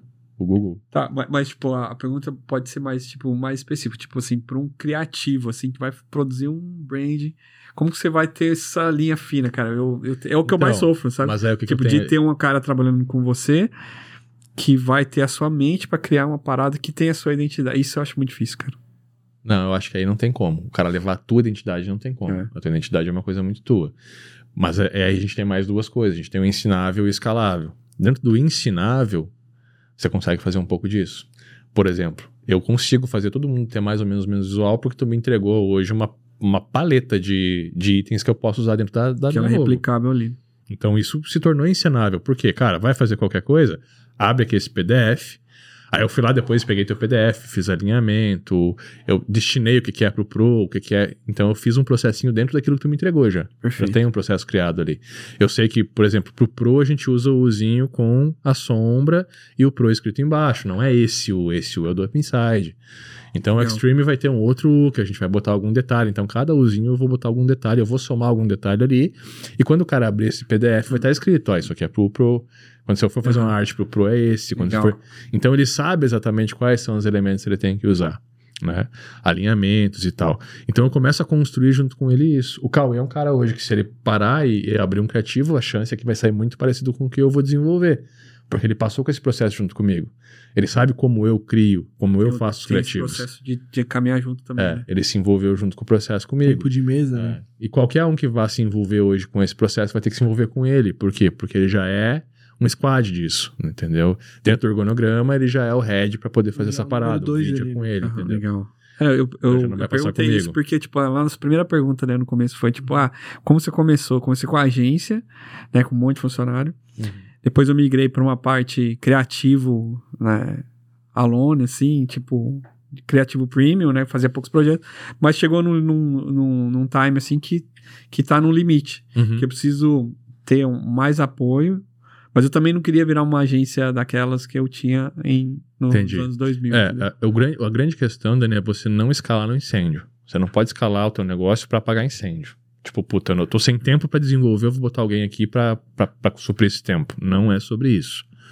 Ah, pra mim, o segredo da escala é, putz, eu quero crescer, eu vou olhar pra minha operação, eu vou primeiro escalar o financeiro. Porque, ah, mas o financeiro é tão fácil. É, mas o teu tempo no financeiro tá deixando, você tá de- deixando de atender um cliente. É isso. Então, primeiro eu vou escalar o financeiro. O financeiro hoje tem startup que faz pra ti, tá? Você paga Uhum. 800 reais por mês, os caras fazem todo o financeiro pra ti, assim, ó, tranquilaço. Vai uma vez por mês, tu vai fazer o lançamento lá no Conta Azul e eles vão fazer tudo. Nota fiscal, cobrança, contrato, tudo pra ti. Financeiro é fácil escalar. Qual que é a segunda parte que você vai escalar? O Hunter. Se a gente olhar pro comercial, olhar pra venda, é difícil escalar a venda, porque ninguém vai sentar na frente do cliente como tu e fazer e contar a história e se envolver Ah. com a história pra poder apresentar e fechar. Mas o fechar é uma habilidade do closer. Você pode continuar sendo o closer. Eu fui o closer o tempo inteiro de agência, eu era o closer. Eu sentava com o cliente, mas eu não era o hunter. O O Hunter hunter é o que tá no primeiro estágio. é o cara que vai trazer o cliente pra você. É o caçador, né? É o caçador, entendeu? Então, dentro de um processo comercial, você tem os três caras. Você tem o hunter, que é o cara que vai trazer. Então, para ele, você só ensina o que, que é o produto, quem que é o teu tipo de cliente. Idealmente, você já tem um cliente ideal, são igrejas. Então, provavelmente, você vai pegar um cara da igreja, já que entende, que sabe conversar e tal. Sabe a linguagem, sabe o que Que vai ser muito melhor tu ensinar esse cara da igreja a fazer um bom, uma boa prospecção do que tu pegar um vendedor e querer ensinar ele sobre a igreja. Uhum. Sacou? Aham. Então é muito louco isso. Que- o cara da igreja, ensina ele a prospectar, aí você vai botar metas, vai dizer, ó, você vai listar aí 10 igrejas por semana, e você vai ter que entrar em contato Vai, e fechar duas. vai em Frequenta, eventos. vai em evento, e você tem que fechar duas reuniões por semana, para eu, e eu vou entrar na reunião. Legal. Vai fazer ali um filtro, vai qual- quais são as características e tal. Você montou o teu comercial, velho. Tá começando a montar o teu comercial. Aí tu é o hunt, tu é o closer. O teu closer vai ser o quê? Vai ser. A gente usa a consultoria gratuita. Então, no momento que agenda a reunião, já vai agendar com uma semana para eu olhar para o cliente, eu vou montar toda a estratégia dele para poder fazer a consultoria. Então, eu não me preparo antes, eu só me preparo com a reunião fechada. Isso ganha um tempo absurdo. E eu entro só para fechar. E depois que fechar, você ainda pode terceirizar o farmer. E o farmer é o cara que vai fazer relacionamento com esse cliente. Então, eventualmente, você vai ensinar ele a apresentar os resultados mensais, vai largar, largar mão- na, na mão dele o relatório, ele que vai alinhar a expectativa e trazer demandas do cliente com você. Legal. Quando o cliente tiver uma demanda de reunião, você vai e, e é diferente de eu falar assim, cara, eu tô te entregando aqui o cliente chegar pra te falar, cara, isso aqui não foi você que fez, né? É diferente você falar assim, ó, a gente vai estar trabalhando na tua operação, dia a dia, mas tem aqui a Maria, que ela vai cuidar de toda a tua demanda. Qualquer coisa que tu precisar, tu fala com a Maria, que ela vai te ajudar. Qualquer oportunidade que a gente gerar aqui dentro, a Maria vai te comunicar, você tá sempre certo. Então, ela vai, ela só tá aqui para conversar contigo e trazer suas demandas para mim. Sempre que uma demanda for, é, que a gente entender que essa demanda é algo crítico ou é uma grande oportunidade, fica tranquilo que a Maria vai me acionar e a gente vai fazer uma reunião junto. Isso é para você ganhar tempo. Porque como eu tô Perfeito. na tua operação aqui, entendeu? Então você cria essa relação e fala, cara, isso é uma parada premium para você. É uma pessoa só para ficar te atendendo enquanto eu tô operando por você. Legal. Então aí você já montou um comercial onde você é só uma peça desse quebra-cabeça, mas o trabalho maior não tá contigo. Teu trabalho é só sentar para fechar. Legal. Sacou? Puta, ter- terceirizei isso. Eu tô na operação. O que, que eu tenho que fazer agora na operação?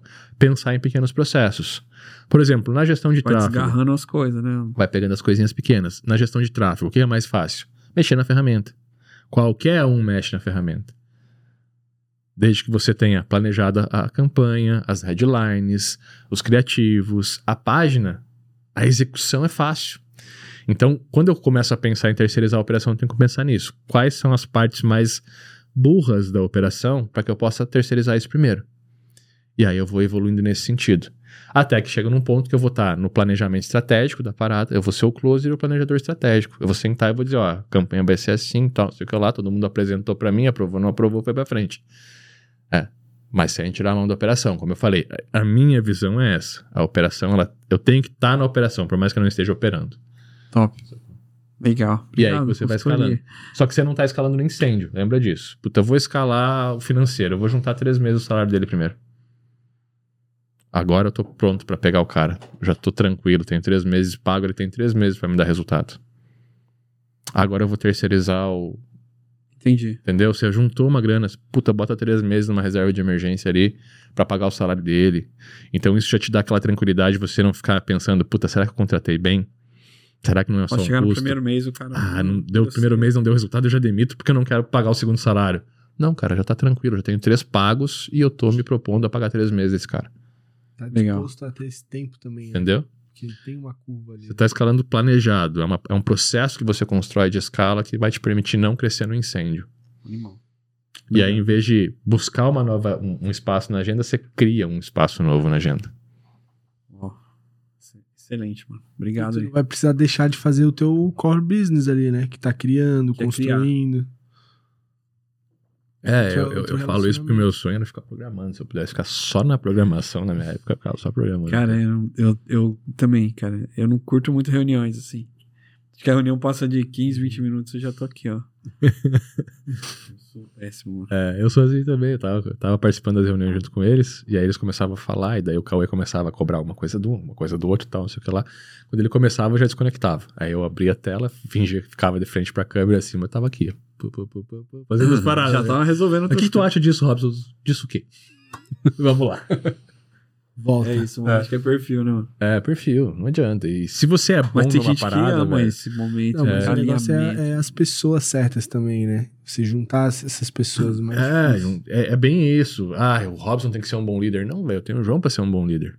Então eu quero montar É, uma equipe porque eu sei que eu tenho delegar, delegar é a palavra-chave aí nessa. Ah, a liderança é com ele, velho. Eu não, não, não tenho. Ai, mas você é o dono. Eu não tenho esse apego, É. saca? O cara tem que ter essa cabeça, né? É. Então eu acho que o cara que vai liderar a equipe é o João. E é isso. Eventualmente o cara de head de conteúdo vai ser o Cauê. Até eu acho que o operacional mesmo também, o Gosto falou. A operação eu gosto, né? É Não, difícil não, tirar da mas minha mão. criar o processo.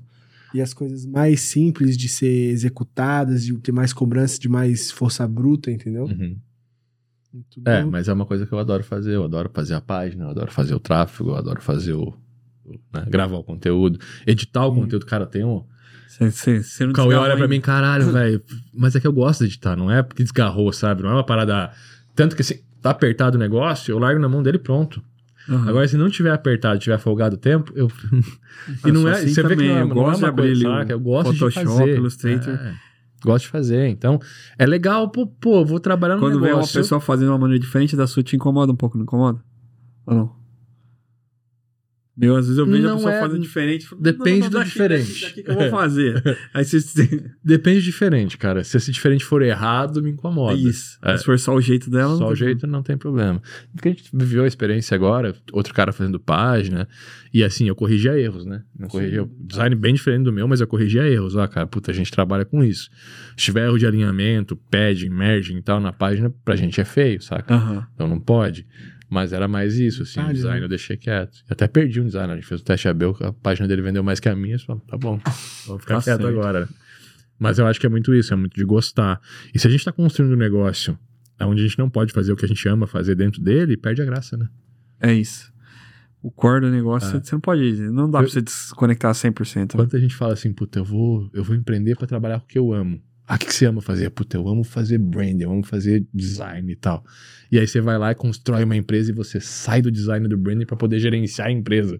Você não Perdeu a gra- amava gerenciar Perdeu a a empresa. graça, né? Ou perdeu a graça. Acabou o tesão, acabou o tesão. É isso. Então acho que tem que o ter mais esse legal no, no- no É. design, no, no cara tá fazendo, é você pegar aquela página em branco, né? O cara chegou na primeira reunião e falou, cara, preciso disso, disso. Pô, você já tá sonhando o projeto É. antes dele existir, né? Ou eventualmente você vai pegar os melhores clientes e você vai atender, mas a massa dos clientes não. Cresci demais, vai acontecer isso. Sim. Primeiro tem como abraçar tudo. Porque se você começar a querer nessa parte, tipo, não, é tudo que eu faço, você limita o crescimento da É empresa. Aí você pode começar a limitar o quê? O nível do cliente. Ó, o cliente de- acima de, de 20 mil por mês é comigo, abaixo de 20 mil por mês é, é com a equipe. E aí você vai fazendo um, um crescimento estratégico. Massa, o Rob tem sempre uma pergunta, né, Rob, no, nos finais de podcast. Estamos no final já? Pra deixar Vamos lá, só rápido. claro. Passou rápido, não te falei? Verdade, cara. E eu tava falando, mano, o que, que eu vou falar aqui pra, pra dar o tempo? Desliga, esquece, esquece Passa, no né? podcast, né? Dani, se aquele cara é, lá atrás que começou a, a mexer no Photoshop ou no CorelDRAW, sei lá com qual ferramenta começou, pudesse dar um recado, se, se pudesse dar um recado agora pra esse cara, o que você falaria pra ele? Caraca, o cara lá de trás. Eu falo dando recado pro Você cara dando um lá, recado pra ele lá. pra lá atrás. É. Qual foi o maior ensinamento que você teve até hoje? Seria esse. Cara, caso. eu acho que o, o ensinamento que é você perceber cada uma das estações e viver de fato aquilo, né? É, você pode, tipo assim, ah, se eu tô vivendo aqui como estágio, dá o meu melhor aqui. Se eu tô vivendo aqui como criativo, eu preciso perceber. Quanto mais você percebe e vive aquela situação, nunca é um tempo perdido. Nunca é um tempo que você, pô, joguei tempo fora. É, você tem, é, como é que falo? Você tem lições em cada coisa, se é coisa boa coisa ruim. Então, quanto eu ia falar para ser ainda mais perceptivo nos momentos para para encurtar o tempo ali e chegar onde onde eu tô hoje. Louco. É uma coisa que eu, que, que eu aprendi, que eu falo, cara, que, que o maior privilégio que eu tenho na minha vida foi ter olhado pra isso muito cedo e ter percebido isso. E eu não sei se eu li ou se alguém me ensinou, mas eu aprendi lá atrás que ou você ganha ou você aprende. Você, nunca aprende. perde, né? E eu acho que é isso aí que me movimentou. É verdade. Não, eu vi num, num outro podcast que eu tava assistindo do, de criatividade também, e o cara falou assim, cara, é, viver os momentos é um desafio, né? Na nossa geração. Porque você tá aqui e eu tô aqui, mano. Tipo, respondendo, aham. Tipo, você não tá vivendo, às vezes, aqui, né? Você tá viajando de férias, mas você não tá vivendo lá. Você tá resolvendo. os- Não que não vai ter, né? Mas, pô, se você vai passear, mano, guarda a parada. Vive a parada. Vive a Vive, parada. onde você tá. Perceba as coisas que estão acontecendo ao redor. Tipo, chega os amigos em casa, estão tomando vinho, falando os negócios, negócio, você tá aqui. Não, máximo, mano. Você tá aqui, né? É o normal da nossa geração, é isso, É. né?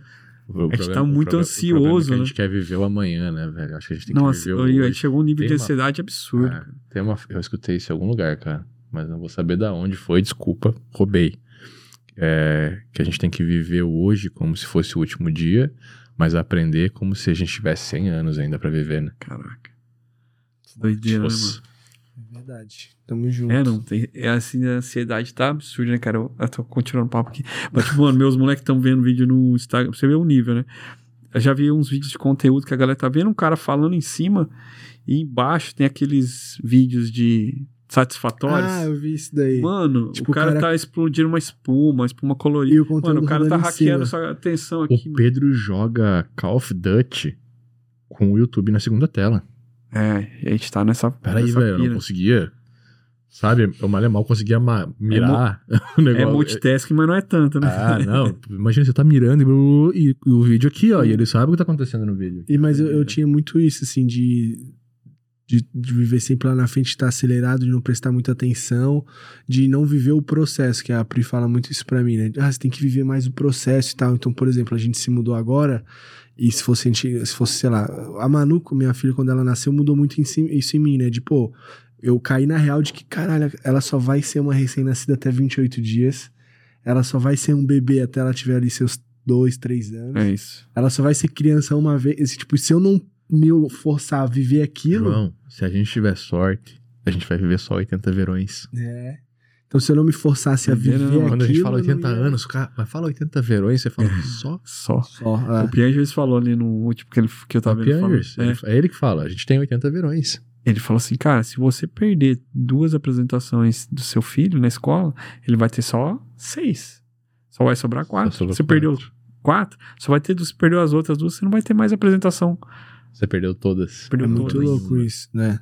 E aí, só pra fechar o da mudança, e, e se fosse antigamente, eu ia ter pegado todas as caixas, montar todos os móveis, ter feito tudo rápido pra. pra quê, né? Só pra ter feito tudo muito rápido, assim. Hoje não, hoje tem caixa lá que eu tenho que arrumar, tá, mas é que eu tô curtindo o processo, assim, sabe? Da mudança. É da- sobre o processo. É né, sobre o? Não é processo, sobre porque senão vai acabar aquilo ali. né? Imprevisível também, É. eu curto demais, assim, você viajar e não ter uma programação, você não ter uma parada muito na caixa, assim, pra você poder... Às vezes, mano, é uma parada que aconteceu hoje que é... Mano, eu sou, eu sou desse, tá? Se cruza um cara aqui e fala, mano, você já foi naquela pedreira, não sei o que lá, que tem aqui na ilha? Eu falo, mano, vou amanhã. Tipo, eu, eu, eu gosto de me permitir fazer coisas que não tava no, minha, no Uhum. meu plano. Não tenho plano, mano, vou fazer isso que vai ser mais legal do que aquilo que eu planejei pra amanhã. Achei muito massa. E, e você quer ver que louco, velho, como é sobre o processo? Todo empresário de sucesso chegou lá, quando você vai conversar com ele, ele vai te contar histórias de quando? De quando tava dando ruim, de quando não tava dando grana, de quando Aham. ele teve um desafio, Quando de quando ele quebrou. quebrou. Por quê? Porque são essas experiências que você vai lembrar. Quando você vai falar, contar de uma viagem, vai contar daquilo que estava planejado ou daquilo que aconteceu diferente na viagem? Puta, perdi o avião, ou chegou lá Deu e ruim. o cara deu rolo, sei lá, per- se perdeu em algum lugar. É sobre isso, esse processo, esse durante É o que a gente conta, é o que a gente dava pra vida e a gente não vive isso às vezes, cara. É, É, muito isso, louco. é isso cara. ensina muito, né? É.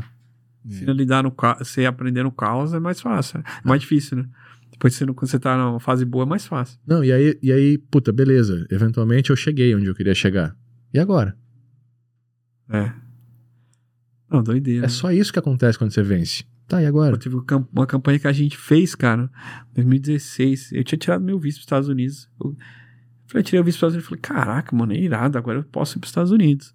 Eu cheguei no cliente e falei, vamos produzir uma campanha em Los Angeles? Mano, eu nunca tinha ido. nunca tinha ido. E o cliente falou, não, legal, mandei o projeto, conceito. Não, vai ser o tema Los Angeles, Califórnia e tal. O cliente falou, não, beleza, tá aqui. Assinou. Eu falei, mano do céu, eu nunca fui, velho. Nunca saí do Brasil. Não, eu cheguei lá, tive que lidar com. Mano, tem que locar o carro, um carro antigo. E, e como que faz? Precisa de um cartão de crédito. Pô, se ele falou: ó, se você bater esse carro aqui, é tantos mil dólares, tá? Esse carro é muito raro.